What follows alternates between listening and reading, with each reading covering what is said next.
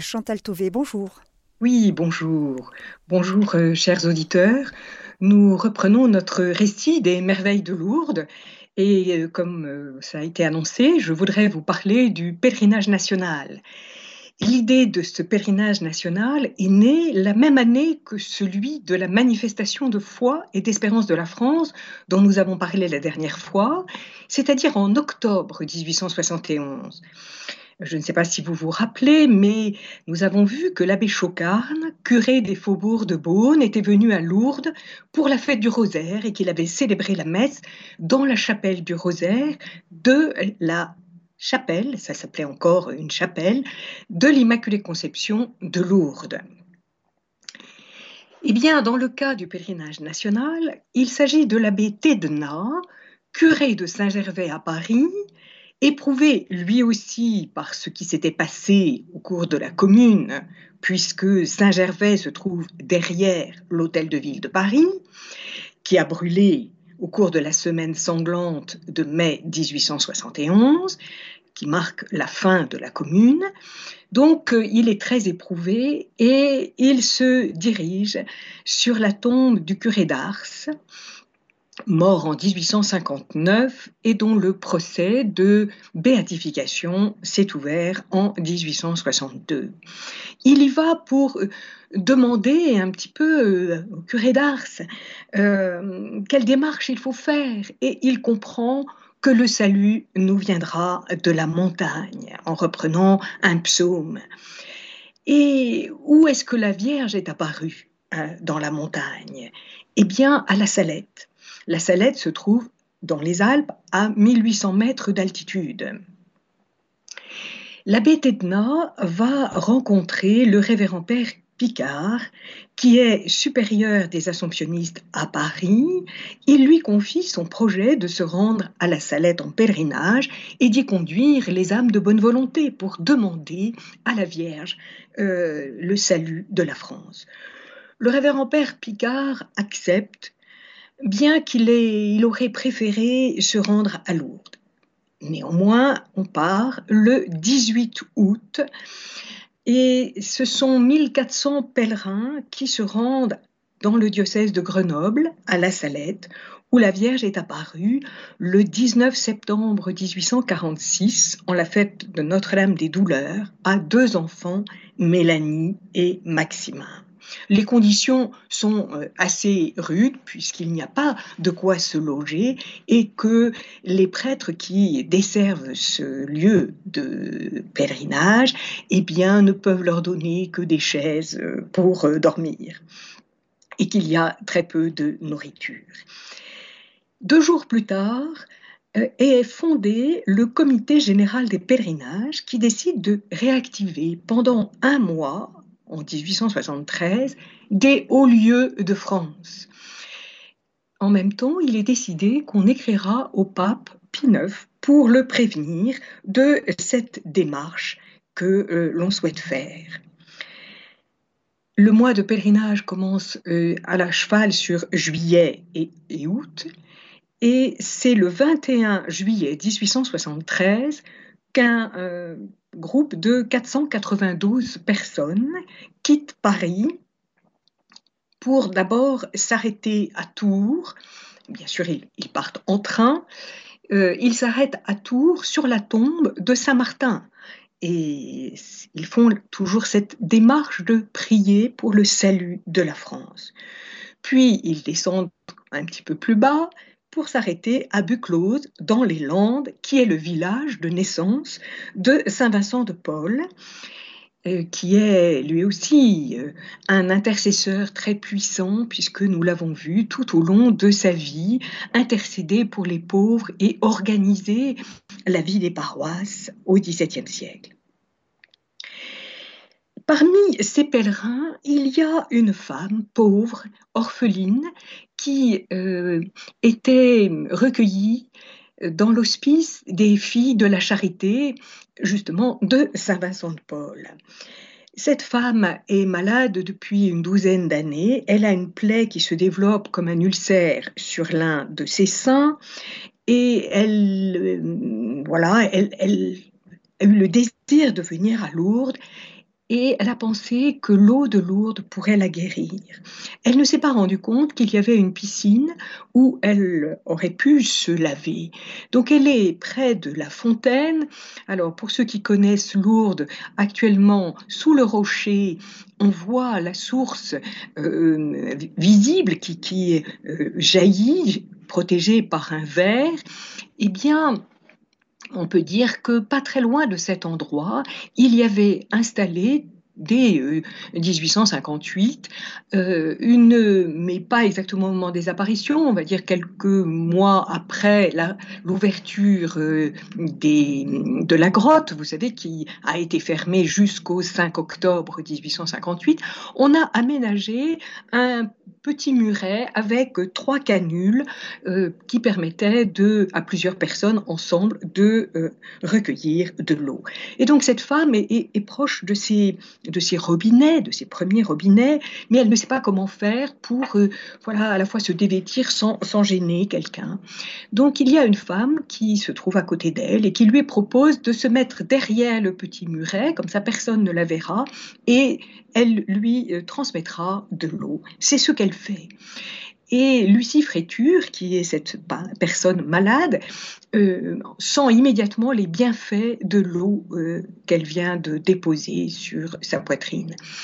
Mais il lui reste encore des ganglions et elle continue à, euh, mettre sur elle cette eau.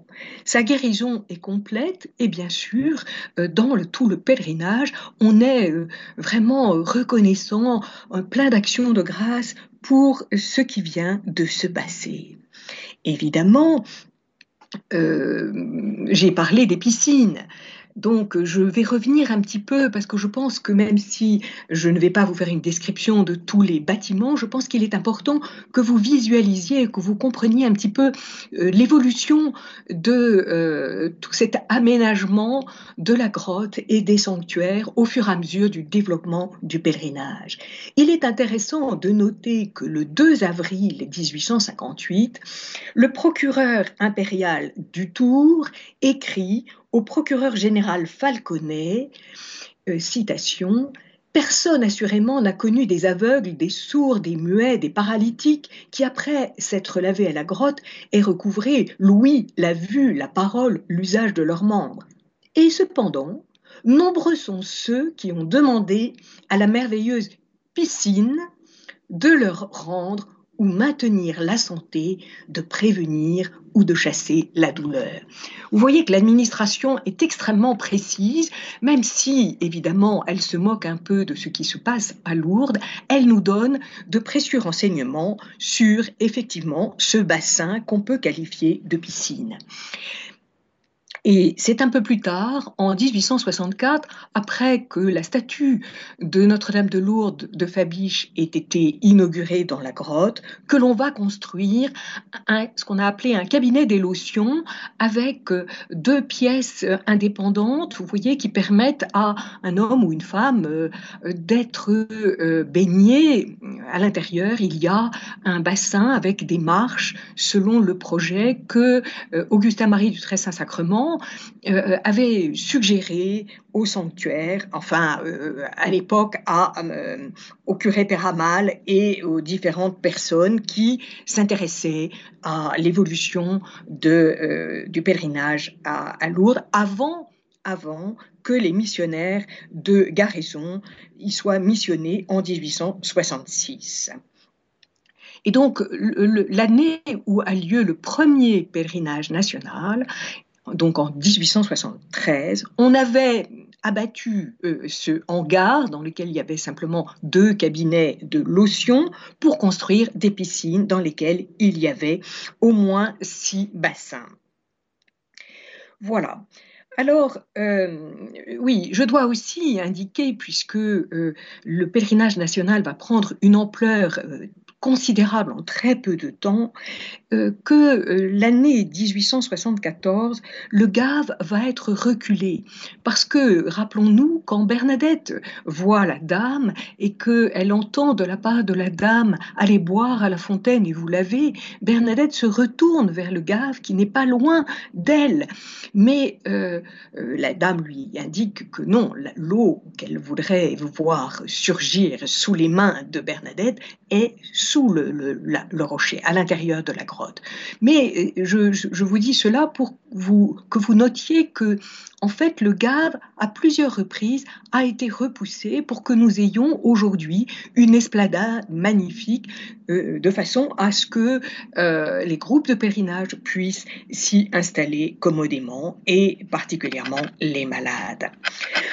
en ce qui concerne aussi la présence des malades à la grotte, Jacomet du temps des apparitions, dit que euh, la grotte est déjà un véritable hôpital. Mais euh, revenons au pèlerinage euh, de 1874. Le deuxième pèlerinage, eh bien, il est conduit toujours par le révérend Père Picard, mais comme il y a 14 malades qui se sont joints au pèlerinage, eh bien, de, pèlerinage des pèlerins bien portants, il faut euh, pour euh, accompagner ces malades qui nécessitent des soins et certains doivent être transportés parce qu'ils ne sont pas, euh, comme Lucie Frétuire, elle marchait, mais d'autres sont handicapés. Donc, le révérend père Picard s'adjoint le concours de quatre religieuses. Ce sont les petites sœurs de l'Assomption qui ont été fondées par un assomptionniste, le révérend père Pernet, qui s'est inspiré de ce que Saint François de Sales avait voulu faire, c'est-à-dire d'envoyer des, euh, ces, ces, visitandines pour visiter les malades et leur apporter le réconfort des médicaments, etc. Eh bien, le révérend Père Pernet a la même idée euh, pour le quartier de Grenelle à Paris, où des euh, Auvergnats ou des Bretons ont quitté leur pays pour aller travailler dans les manufactures qui sont installées dans ce quartier et gagner de l'argent. Malheureusement, ils sont installés dans des galtas euh, au dernier étage d'immeubles, il n'y a pas de chauffage, la plupart du temps, ces hommes boivent le salaire qu'ils reçoivent et donc la famille est un peu à l'abandon. Et euh, face à cette détresse, le révérend Père Pernet a l'idée d'envoyer des religieuses qui feront le travail de ménage gratuitement et puis iront faire des courses. Et finalement arrive ce que le révérend Père Pernet avait pensé, c'est-à-dire qu'au bout d'un certain temps, eh bien, ces hommes et ces femmes qui reçoivent la visite des religieuses disent Mais pourquoi est-ce que vous faites cela? Et la réponse, pour l'amour de Dieu. Et ça entraîne de nombreuses conversions. Donc ces religieuses euh, vont à la fois venir elles-mêmes, conduire également des gens malades qu'elles soignent, mais aussi être euh, aidées par ces personnes qu'elles ont sauvées d'une détresse morale ou euh, physique.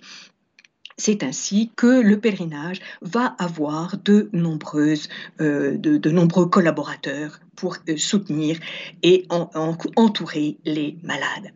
À l'occasion de ce deuxième pèlerinage, on doit noter que le révérend père d'Alzon, vicaire général du diocèse de Nîmes, prend également la tête d'un groupe de 600 personnes, vous voyez, donc déjà les, chiffres augmentent considérablement, euh, de Nîmois qui l'accompagnent pour ce pèlerinage national. Ainsi, la vocation première de ce pèlerinage national, qui était de prier pour le salut de la France, comme avait fait d'ailleurs la manifestation de foi et d'espérance de la France. Eh bien, ce pèlerinage national, qui au départ n'avait conduit que des Parisiens, va progressivement s'adjoindre, euh, j'allais dire, des pèlerins qui viennent de différentes régions. Nous avons les Nîmois pour le deuxième pèlerinage, puis nous allons avoir des Varois, et puis nous aurons des, euh, un, groupe qui vient du Quercy, et puis du Nord, etc. C'est ainsi que le pèlerinage national va prendre une ampleur considérable. Je vous avais dit également que le pape avait euh, reçu l'information de euh, ce, mois de pèlerinage, de l'organisation du comité général des pèlerinages. Et euh, le révérend Père Picard avait demandé que les pèlerins puissent bénéficier d'une indulgence voire d'une indulgence plénière, ce que le pape accorde. Et en même temps, il bénit l'insigne qui est proposé euh, d'être porté par tous ceux qui participent à ces pèlerinages. Cet insigne est en fait deux croix de laine superposées, la croix inférieure qui est un peu plus grande que la croix supérieure. La croix inférieure est rouge, la croix supérieure est blanche, et sur la croix de laine blanche, il y a ces mots Domino Christo servire, servir le Christ Seigneur. Alors, euh, bien sûr, à ce deuxième pèlerinage, il y a une nouvelle guérison. Et ceci encourage, bien sûr, les euh, malades à, à, venir nombreux pour les, les pèlerinages suivants. Au cours de ce deuxième pèlerinage commence une initiative qui est nouvelle, mais qui à la fois répond à la demande de la dame à Bernadette, qui a dit à plusieurs reprises pénitence, pénitence. Quelle est cette démarche? Eh bien, on se rend à Bétaram, c'est-à-dire un peu plus loin le long du Gave, euh, euh, en direction de Pau, au sanctuaire de Bétaram, un sanctuaire euh, marial. C'était une, une statue qui avait avait été trouvé euh, au Moyen Âge qui avait été placé à un endroit, mais finalement, euh, le lendemain matin, la, statue avait repris la place euh, initiale où on l'avait découverte. Finalement, euh, on décide à construire une chapelle à l'endroit où, la statue veut demeurer. Et puis ensuite, il y a l'histoire d'une jeune fille qui allait tomber dans le Gave alors que ben, c'était la fonte des neiges, et donc il était très violent, enfin, il était emporté comme tout torrent au moment de la fonte des neiges. Et euh, cette jeune femme, cette jeune fille prie la Vierge Marie et il y a un bâton qui tombe. Elle sent la protection de la Vierge Marie. Elle ne tombe pas dans le Gave. Et après toutes ces manifestations de la puissance de la Vierge, eh bien, le pèlerinage prend une ampleur considérable au point que Vincent de Paul disait que c'était le pèlerinage le plus euh, suivi du XVIIe siècle. Alors, en 1878, il faut noter que sur 400 malades, vous voyez cette progression considérable, eh bien, il y a 79 procès-verbaux de guérison. Ces procès-verbaux sont donc reçus par euh, un missionnaire de guérison et un, un assomptionniste euh, en présence de la personne guérie à qui on fait subir un certain nombre d'examens. Il n'y a pas encore de médecin présent à Lourdes. Nous en parlerons plus tard lors d'une autre émission, la constitution du euh, cabinet euh, des constatations médicales. Mais néanmoins, il est quand même très beau de se dire que les personnes guéries veulent, veulent tout de suite rendre grâce et la façon de rendre grâce, c'est de témoigner de ce qu'il vient d'arriver. Et ces 79 procès-verbaux vont effectivement encourager un certain nombre de théologiens de se pencher sur cette question de la guérison. Alors ensuite, eh bien, je voulais vous parler de deux événements qui n'ont pas un lien direct avec le pèlerinage national, mais qui donnent à ce pèlerinage une ampleur considérable. De quoi s'agit-il? Eh bien, en 1876 a lieu euh, la consécration de la basilique de l'Immaculée Conception et le couronnement de Notre-Dame de Lourdes.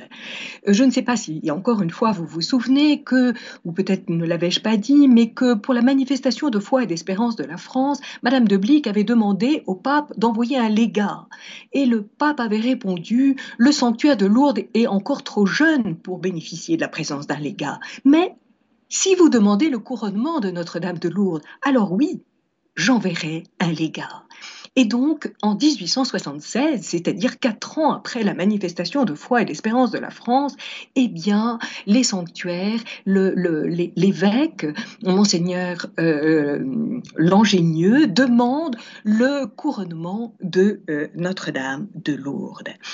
Et euh, bien sûr, ce couronnement n'aura pas lieu en présence de monseigneur l'ingénieux, mais euh, néanmoins, c'est la manifestation euh, qu'il a demandé, sollicité et qui réunit la France entière qui a offert la couronne. Cette couronne est un vrai bijou réalisé par euh, Mellerio di Meller, un bijoutier parisien euh, très connu, et qui a demandé, qui a eu l'idée de solliciter par les journaux euh, des semaines religieuses diocésaines que les Français offrent leurs bijoux pour cette couronne de Notre-Dame de Lourdes.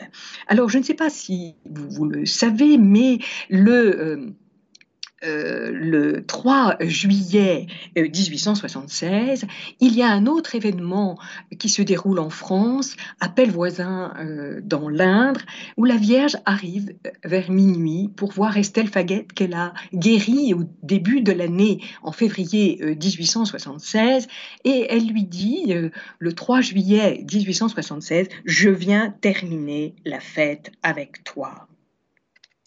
Pour le couronnement, on avait prévu une nouvelle statue de la Vierge Marie.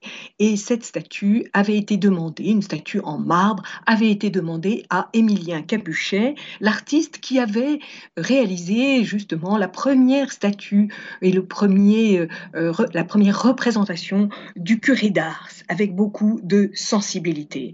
L'artiste n'est pas prêt et n'est pas possible de couronner la statue de marbre, mais il euh, envoie une statue en terre cuite. Et cette statue en terre cuite est aujourd'hui, on en a fait un moulage, et c'est celle qui est processionnée pour la procession au flambeau euh, tous les soirs dans les sanctuaires de Notre-Dame de Lourdes.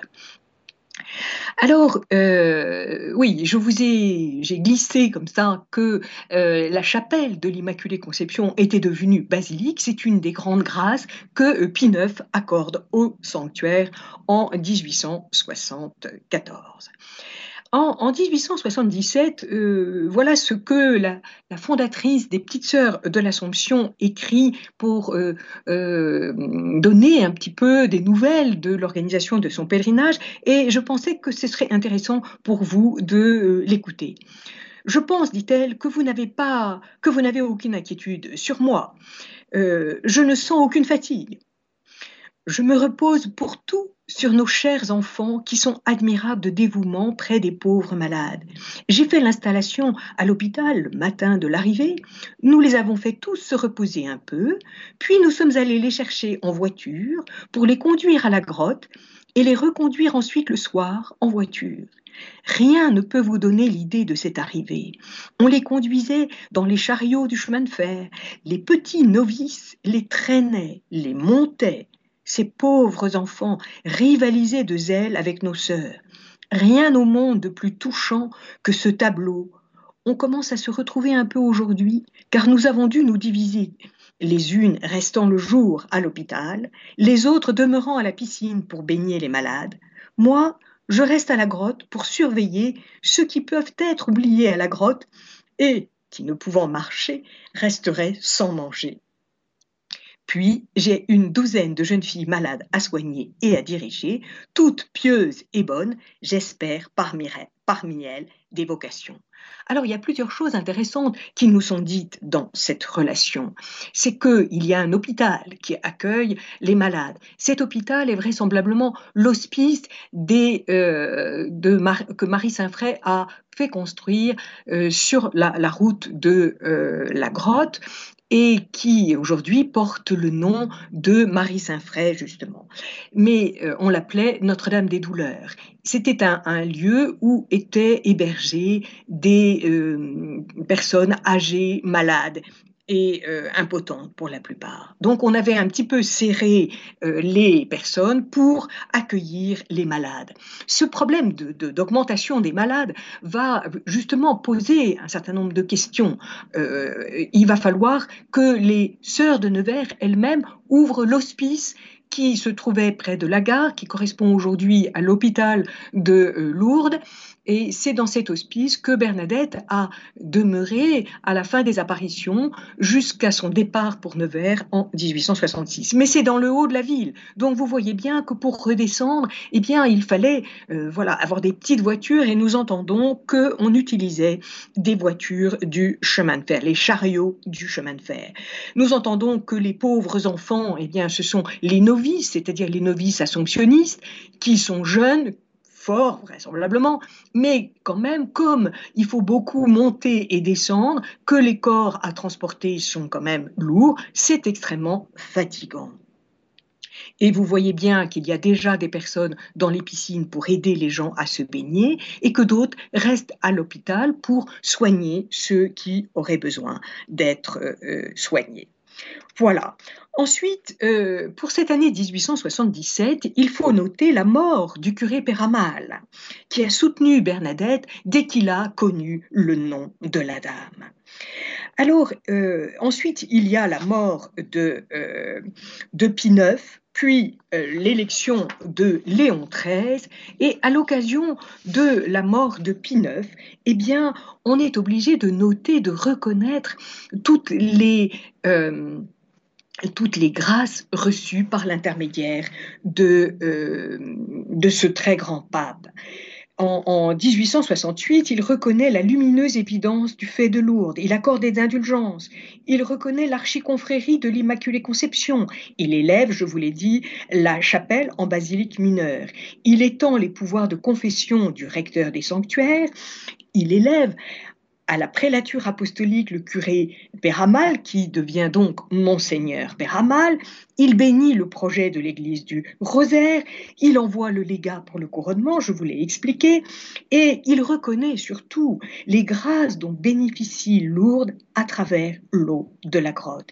Il accorde des indulgences aux pèlerins de la manifestation de 1872 pour 1873, à l'occasion de la remise des orgues offertes par la manifestation de foi et d'espérance de la France, les pèlerins bénéficient d'une indulgence plénière également, et au moment du couronnement de Notre-Dame de Lourdes.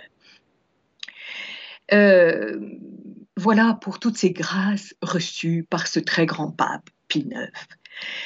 Euh, à l'occasion euh, des relations du pèlerinage national que je lis dans les annales de Notre-Dame de Lourdes, euh, je suis émerveillée de ce que le père Duboué constate que la chose la plus importante de ce pèlerinage national, c'est la prière.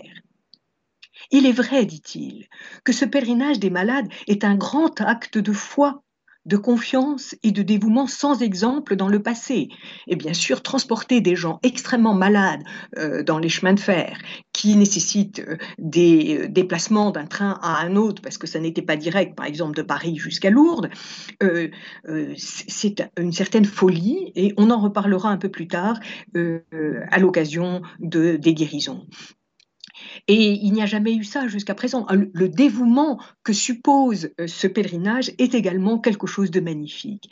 Et il a obtenu de magnifiques résultats, continue le, Père Duboué. Pèlerinage de la prière, les bras en croix, présence des pèlerins de Bordeaux, du Quercy, du Var.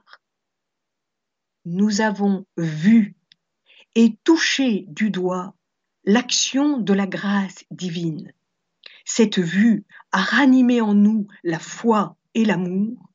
Toute notre vie, nous en remercierons la Vierge Immaculée en l'aimant de plus en plus et en la faisant aimer. 1878 euh, euh, est l'occasion pour les pèlerins d'apporter euh, une statue de Notre-Dame, de pardon, de Saint-Pierre, une statue en bronze de Saint-Pierre qui est aujourd'hui à l'entrée de la crypte. Et on voit à la façon dont le pied de Saint-Pierre est abîmé combien les fidèles aiment embrasser le pied de Saint-Pierre pour manifester l'amour qu'ils ont pour l'Église. En 1879, euh, l'Église fête les 25 ans de la proclamation du dogme de l'Immaculée Conception. Et c'est en cette année jubilaire que Bernadette va mourir. elle était malade, vous savez, euh, plusieurs fois, elle avait reçu le euh, sacrement de l'extrême onction. Elle va mourir d'un cancer et des os qui la faisait terriblement souffrir. Elle meurt le troisième jour de Pâques, c'est-à-dire le mercredi de Pâques. Or, ce jour-là, 16 avril, est la fête de Saint Benoît Joseph Labre, qui a vécu au XVIIIe siècle, qui a euh, un soir bénéficié de l'hospitalité de la famille du curé d'Ars et qui n'était stable nulle part. Il n'a jamais pu rester dans un, dans un couvent où il aurait voulu donner sa vie au Seigneur, mais il allait de lieu de pèlerinage en lieu de pèlerinage. Et il faisait la même chose quand il était à Rome. Et Pie IX, toujours ce même pape, va déclarer Benoît Joseph Labre, euh, patron des pèlerins. Et c'est très beau de se dire que le Seigneur a choisi cette date pour le passage de la terre au ciel de notre petite Bernadette.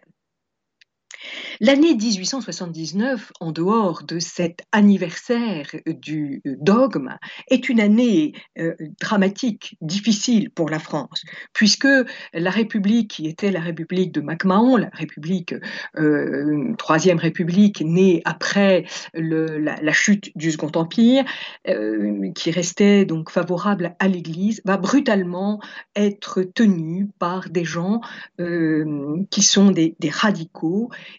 et à la Chambre, on entendra euh, Gambetta dire le cléricalisme, voilà l'ennemi. Donc, euh, les mesures sont prises immédiatement. Suppression des euh, crucifix dans les lieux publics, suppression de la fête nationale du 15 août, remplacée par celle du 14 juillet, et bien sûr, l'hymne est modifié. On chantait que Dieu protège le roi sous l'Ancien Régime, puis ensuite que Dieu protège l'empereur Napoléon. Et euh, euh, voilà, maintenant, on préfère chanter la Marseillaise. Mais ça n'est pas la seule chose dramatique pour les sanctuaires Notre-Dame de Lourdes, c'est que euh, cette République veut exiler les congrégations non reconnues. Et parmi les congrégations qui n'ont pas reçu d'agrément, il y a les missionnaires de Garaison et les assomptionnistes. Heureusement, heureusement, ces deux congrégations ne sont pas atteintes par les premières mesures contre les congrégations. Mais vous voyez que cette année 1879 est difficile. En 1880, il y a sept trains de pèlerinage absolument magnifiques. Et puis, euh, nous arrivons euh, ah oui, je vous, vous avez commencé par vous dire qu'il y avait eu deux lieux pour euh, héberger les malades. Eh bien, un troisième va être ouvert puisque les sanctuaires ont construit un abri des pèlerins pour les pèlerins isolés, mais à l'occasion du pèlerinage national, cet abri des pèlerins est réquisitionné pour abriter les malades du pèlerinage national. Alors, euh, je voulais vous donner quelques descriptions euh, de ces femmes qui entouraient les sœurs de l'Assomption. Voilà la citation. Saintes de leur tablier, les religieuses de l'Assomption et les dames croisent les foules, un bol de bouillon ou de café à la main. L'une d'elles a payé le voyage et l'entretien de vingt malades et les sert à genoux le long du chemin et durant tout leur séjour. Les employés du chemin de fer ont eu les plus grands égards pour nos pèlerins et se recommandaient à leurs prières. Ceux de la gare de Poitiers ont réclamé l'honneur de porter les premiers malades. Un souriant novice donne le bras à une vieille infirme de 75 ans. Les beaux messieurs portent du chemin de fer à la grotte, de la grotte aux piscines ou à l'hospice les ouvriers impotents et les femmes du peuple.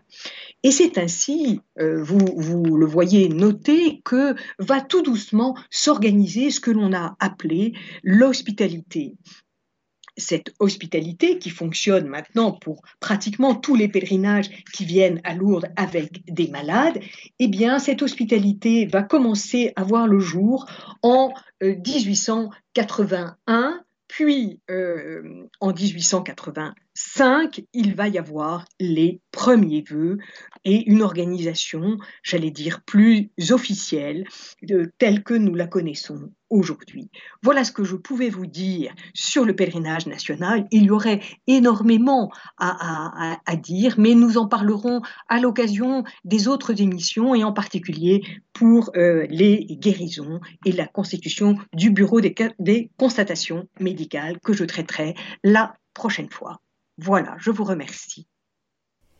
Chantal Touvet, je, si vous me permettez, je vais poser une question bête. Pourquoi, pourquoi euh, parle-t-on des sanctuaires de Lourdes et non pas du sanctuaire de Lourdes? Ah, vous avez raison. C'est une bonne question. Euh, alors, le sanctuaire, ça voudrait dire qu'il n'y a qu'un seul lieu euh, où, comment dirais-je, on bénéficie de grâce vous, savez, la Vierge est apparue dans la grotte, mais elle a demandé une chapelle. Par conséquent, il y a déjà deux lieux dans sa demande. On prie dans la grotte et on prie dans l'église supérieure, hein, qu'on appelle la basilique de l'Immaculée Conception. Et puis, après la construction de la basilique de l'Immaculée Conception, dès 1874, monseigneur euh, monseigneur euh, euh, Picheneau s'est rendu compte que l'église allait être très petite et donc euh, en 1874, monseigneur Langénieux présente au pape un projet d'une construction de la basilique du Rosaire. Et donc cette basilique du Rosaire est aussi un sanctuaire, vous voyez, un lieu où on vénère la Vierge Marie. Et euh, vous avez également la basilique de euh, la basilique Saint-Pidis. Et tous ces lieux constituent ce qu'on appelle les sanctuaires de Lourdes, euh, parce que cette demande de la Vierge est très précise. À la fois, elle est dans la grotte, mais elle demande la chapelle. Donc, ce sont ces chapelles qui font qu'on ne parle pas du sanctuaire de Notre-Dame de Lourdes, mais des sanctuaires de Lourdes. Voilà pour euh, en revenir au, pèlerinage national, ce que je trouve intéressant, donc on part euh, d'une intention euh, globale, donc le, salut de la prière et le salut de, la France, et on, finit par avoir des, intentions personnelle particulière avec euh, les demandes de guérison de, des malades. Euh, finalement, la Vierge Marie englobe toutes les intentions, qu'elles soient euh, communautaires ou personnelles.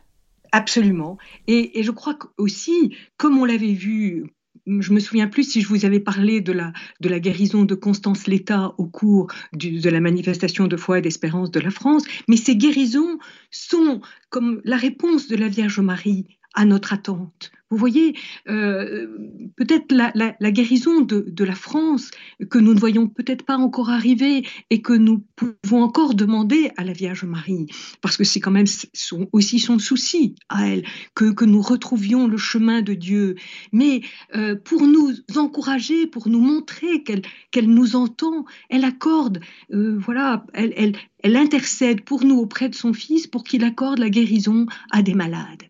Vous voyez, c'est l'expression, la, guérison des malades des corps est l'expression la plus belle, mais il se passe aussi de, beaucoup de guérisons intérieures que l'on ne connaît pas, que l'on ne voit pas et, dont on n'entend pas parler parce que quelquefois ça a lieu dans le secret d'un confessionnal. Mais euh, vous voyez, cette guérison physique est très importante.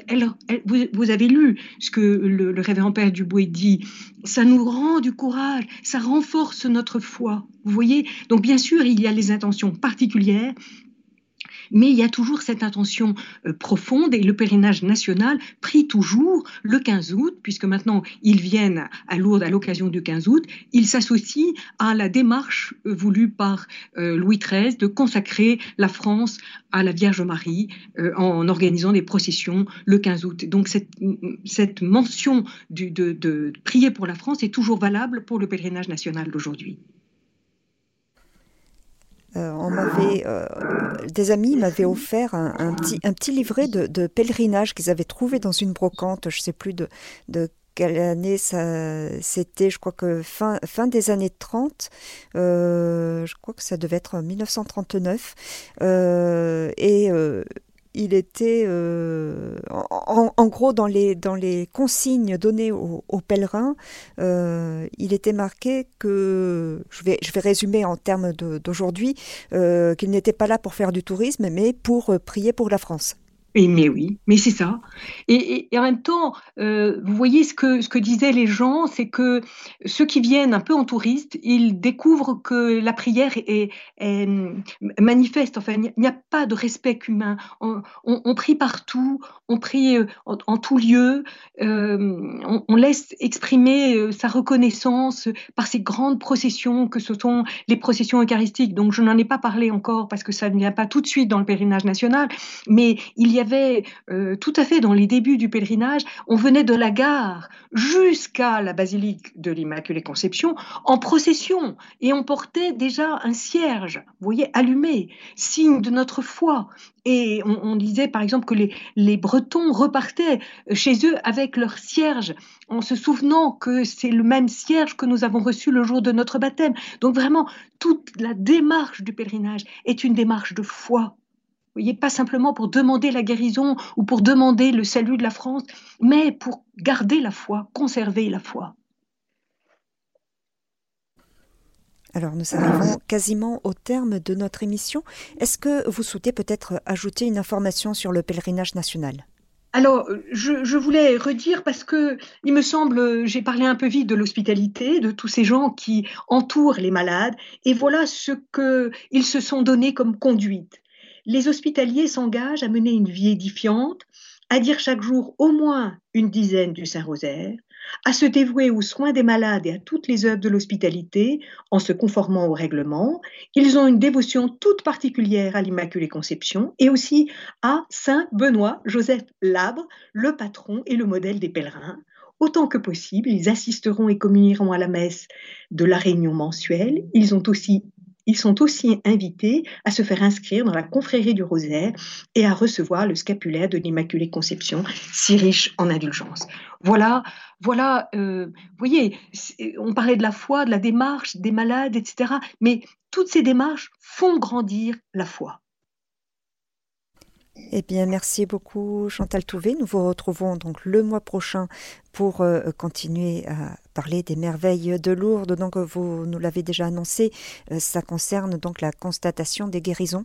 C'est ça, le bureau des constatations médicales avec l'installation d'un médecin qui euh, va demeurer à Lourdes pendant la durée des pèlerinages.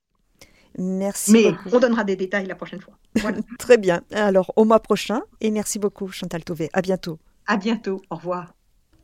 Chers auditeurs de Radio Maria, c'était l'émission Merveille de Lourdes avec Chantal Touvé qui nous a parlé aujourd'hui du pèlerinage national et vous pourrez réécouter cette émission en podcast sur notre site internet www.radiomaria.fr.